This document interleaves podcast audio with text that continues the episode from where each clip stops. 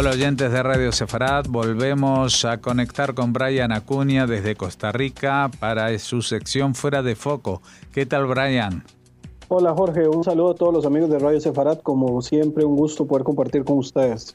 Bueno, hoy más que un tema central vamos a tener como una especie de ensalada de, de temas que están pasando y que seguramente están relacionados, pero no es tan obvio y tan a la vista estos temas, ¿no? Por una parte, estos días hemos eh, visto una cumbre económica de donantes para los que no quieren ser donados. Estoy hablando de Manama, en la capital de Bahrein, eh, impulsada por Estados Unidos. Por otro lado, eh, apenas unas horas antes, una extrañísima cumbre trilateral, porque no es solamente que se reúnen Estados Unidos y Rusia, sino que se reúnen con los auspicios de Israel, es decir, no es solamente que aprovechan y se encuentran en un territorio neutral, sino que Israel participa en esas conversaciones. Y también una noticia que nos vas a comentar tú porque la has oído en la BBC y que a mí me tiene un poco desconcertado eso de que parece que los árabes están hartando un poquito de que todo gire en torno a la religión. Pero tú es el que lleva el volante de tu sección, a ver por dónde empiezas y cómo avanzas. Sí, bueno, eh, como bien mencionas, es como un tipo de ensalada informativa la que traemos hoy. Bueno, toda la, la semana ha sido bastante movida. Como bien mencionas, también esa cumbre trilateral no solamente es atractiva por la idea de la, de la presencia de dos grandes potencias de, del mundo, ¿verdad? Y, y, que son los que lideran el Medio Oriente, como lo son Rusia y los Estados Unidos, sino que el hecho de que escogieran directamente Israel, esto da, digamos, algún tipo de, de señales inequívocas, ¿verdad? Que, que, han cambiado un poco las circunstancias en los, en los alrededores de la zona, algo que mencionaba en otros canales de comunicación con quienes tuve la oportunidad de hablar en estos días, de que era algo que no se preveía, ¿verdad? Hace 10 años el, o menos, digamos, desde que se dio el inicio de todas estas revueltas en Siria en el año 2011, no se esperaba un cambio tan paradigmático y que por un lado eh, ponga cierto tipo de aislamiento al propio Irán ahora de, de, cara al gobierno de Moscú, lo cual también hay que, hay que tomarlo con pinzas, sino que también por el otro lado eh, que sea, digamos, Israel quien tome la batuta y que vea la importancia que tiene en este caso la, eh, la existencia de un gobierno Bashar al-Assad estable, ¿verdad? Yo, yo diría que en este caso Israel ha, ha logrado entender o, o, ha tenido que llegar a la conclusión de que Bashar al-Assad se ha convertido en un mal necesario para Israel hoy, digamos, ocho años después del, inicio de las revueltas que se dan contra el régimen de Bashar al-Assad, eh, se dio, digamos, o se entendió de que quienes podrían llegar a sustituir a Bashar al-Assad más bien serían un negocio mucho peor, ¿verdad? Israel durante varias décadas ha sabido pues convivir con el régimen de los Assad, lo, cual no quiere decir ni que los Assad sean positivos ni nada, ¿verdad? Pero para los fines y el interés de Israel y ahora, digamos, para los fines de Rusia, que son quienes tienen mayor importancia dentro de, dentro de esta región, el hecho de que haya un gobierno más o menos estable, porque igual estamos hablando de una región que quedó totalmente atomizada después de todas las, las revueltas entre los diferentes grupos de poder, eh, por lo menos, digamos, se sigue manteniendo de que quien dirige la orquesta en Siria va a seguir siendo Rusia, ¿verdad? Aunque quien dé la cara va a seguir siendo también el régimen de Bashar al-Assad. Entonces, esta eh, reunión trilateral, de alguna manera, podríamos decir que suma puntos en para Israel, principalmente pensando en la posibilidad de que eh, Irán deba retroceder hacia una posición anterior a lo que tenía en la actualidad.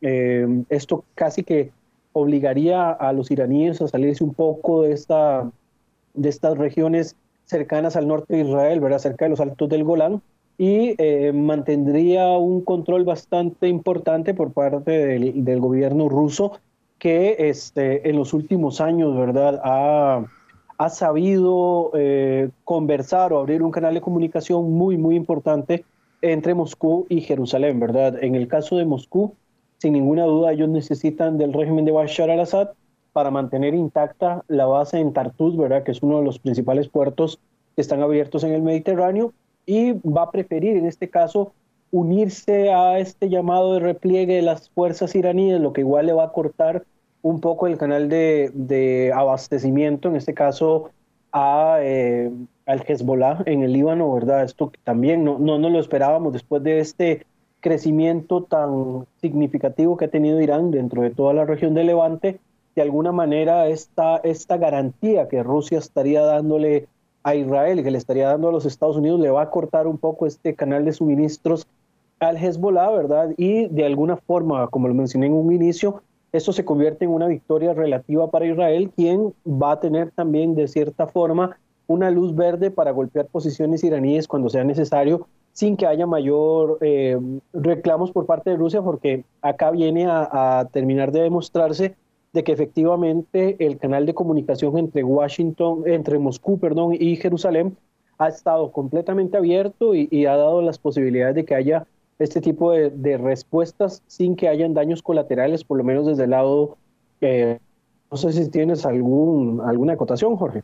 No, lo que estaba señalando tú, que me parece que que de alguna manera, y más en el contexto actual de esta escalada aparente, y digo aparente a pesar de que han habido acciones semimilitares entre Irán y Estados Unidos en el Golfo Pérsico, pues yo creo que lo que señala es un punto en contra bastante fuerte para Irán, que ya ve cómo no juega un papel tan preponderante y también, eh, como mencionabas, eh, es muy significativo que, esta reunión se convoque a todas luces en, plena Jerusalén eh, y que pase por encima de otros actores que siempre han estado ahí, digamos, tratando de estar más en primera fila como Egipto o Arabia Saudí.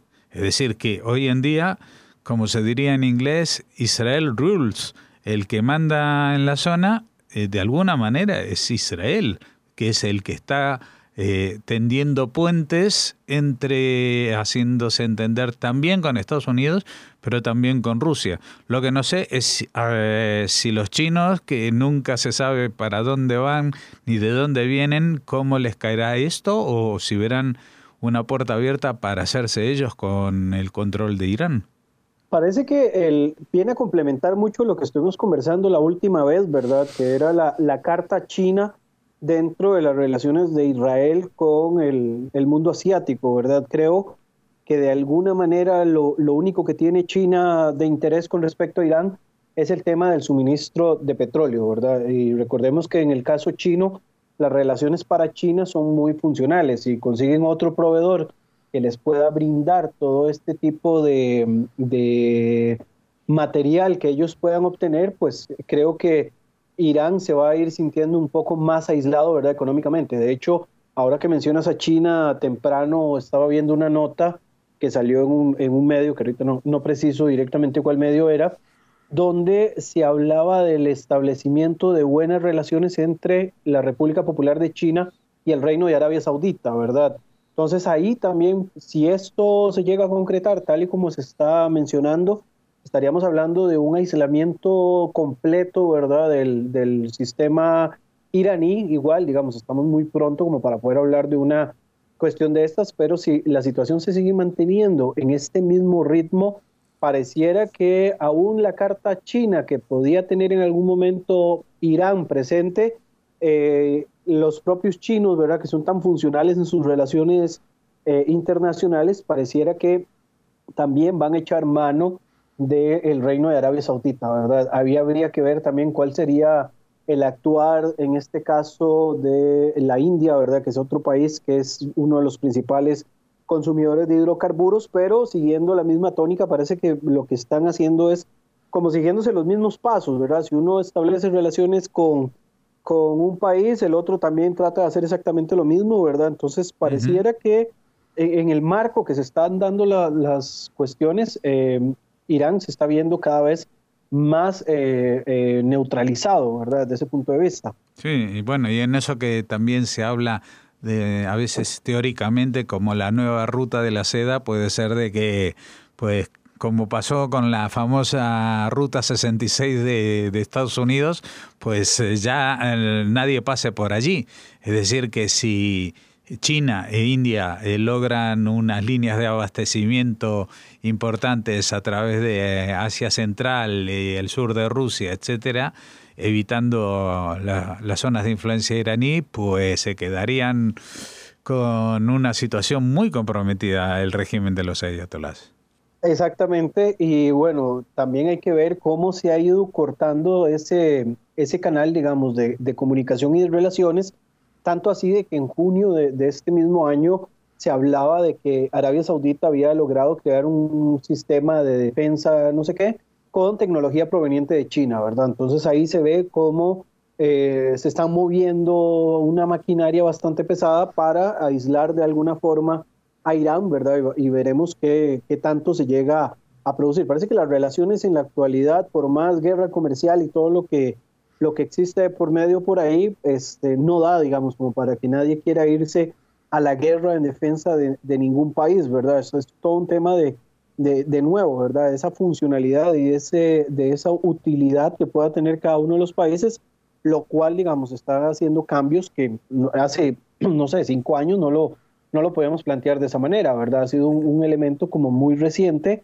todavía, digamos, está dando los primeros pasos, pero creo que está teniendo cambios que, que nadie se esperaba, ¿verdad? O que por lo menos no se pronosticaban con tanta fuerza hace dos, tres años atrás. Uh -huh. eh, siguiendo dentro de esta ensalada informativa, eh, el otro aspecto que es importante de esta misma semana, ¿verdad? que no es accidental tampoco que haya ocurrido dentro del mismo marco de la semana de las relaciones trilaterales, fue la propuesta o la, la exposición del acuerdo económico, ¿verdad? Que, que, va como parte del acuerdo del siglo del gobierno de los Estados Unidos eh, a través de Jared Kushner, ¿verdad? Que es el yerno de Donald Trump, quienes estuvieron reunidos en Bahrein, haciendo una propuesta eh, económica para eh, irlos, ir sentando las bases para intentar llegar a una eh, solución del conflicto palestino-israelí.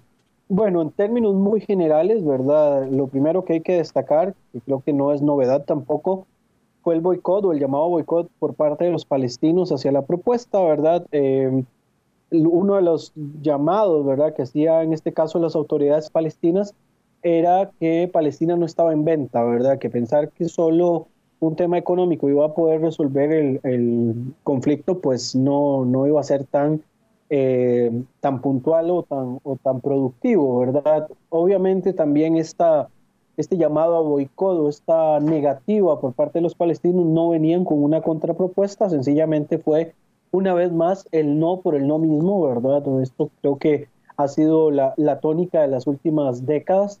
Eh, hay que pensar, digamos, en el caso de, de, esta propuesta económica que se tiene que vender como un esquema también de funcionalidad para el mundo árabe, ¿verdad? Los, árabes, eh, en cierta forma, necesitan que se acabe este conflicto desgastante.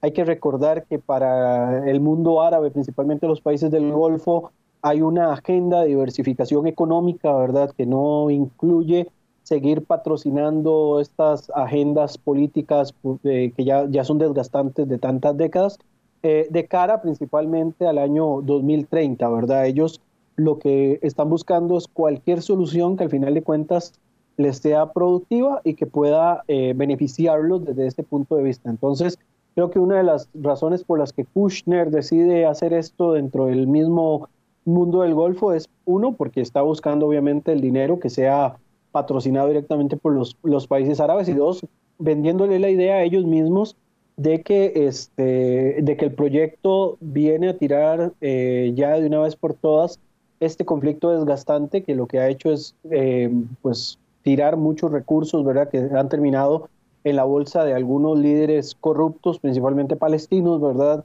Y que eh, es como un inicio para poder plantear eventualmente una solución más a largo plazo. En el caso, digamos, de la, propuesta, se había planteado la posibilidad de invertir al menos 50 mil millones de dólares en infraestructura en un, en un, periodo de 10 años, ¿verdad? Esto, sin embargo, deja algunas dudas eh, por cuanto hay otros aspectos que todavía no se han contemplado. Por ejemplo, se ha discutido durante ya varias semanas o durante varios meses si habrá una propuesta para que los palestinos puedan finalmente obtener una soberanía dentro del territorio o si por el contrario, como se ha comentado y como se ha criticado muy fuertemente, si solamente se van a dar pasos hacia una eventual autonomía para los palestinos, ¿verdad? lo cual por supuesto va a dejar muchos vacíos en cuanto a la efectividad de la medida, ya que en esta nueva, digamos, eh, tipo de paz económica, eh, se debería contemplar que esto no, no va a llevar, digamos, a un, a un buen puerto, porque se convertiría en un tipo de, de chantaje económico, ¿verdad? Y el chantaje va a durar solamente lo que los recursos estén ahí presentes, ¿verdad? Hay que considerar que si habláramos solo de temas económicos, eh, la economía palestina ha oscilado en los últimos cinco años en un crecimiento del Producto Interno Bruto entre el 2,2% y el 3,1%, ¿verdad? Con una variable solo como de un punto porcentual hacia arriba o hacia abajo de los, de los porcentajes planteados.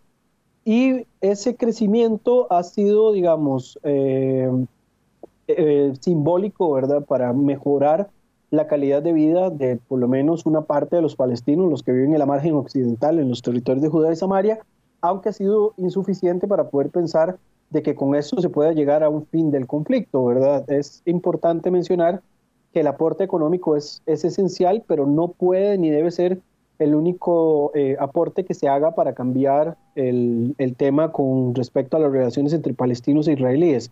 Pensemos, por ejemplo, en otros factores que se han dejado de lado que no se han mencionado todavía y que, y que son sustanciales poder plantearlos en, un corto periodo. Primero, que los palestinos internamente tienen una crisis política sin resolver. Por ejemplo, no hay, digamos, todavía una cara visible que se pueda garantizar que sea el próximo sustituto de Mahmoud Abbas. Por el otro lado, no hay un gobierno de unidad, ¿verdad? Tenemos dos territorios que actúan como que si fueran estados separatistas, ¿verdad? Uno, uno del otro tienen además problemas estructurales y hay un problema humanitario que podría reventar en menos de un año, ¿verdad? Principalmente en la franja de Gaza.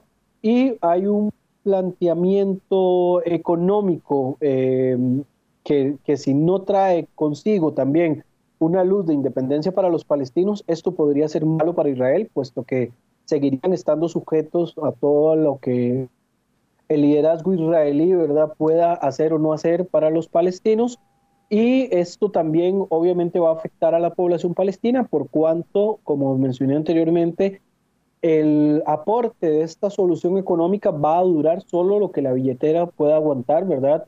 Va a seguir habiendo una presión de actores internacionales y locales que no tengan intereses también en acabar con el conflicto. Hablemos del caso de Irán y algunos otros actores que estén en los alrededores que no tengan interés aún a lo interno, digamos el caso de Hamas o la yihad islámica, que no tienen interés en acabar con una crisis eh, que ya lleva más de siete décadas y que ha beneficiado principalmente a una cúpula altamente corrupta del, grupo de los palestinos.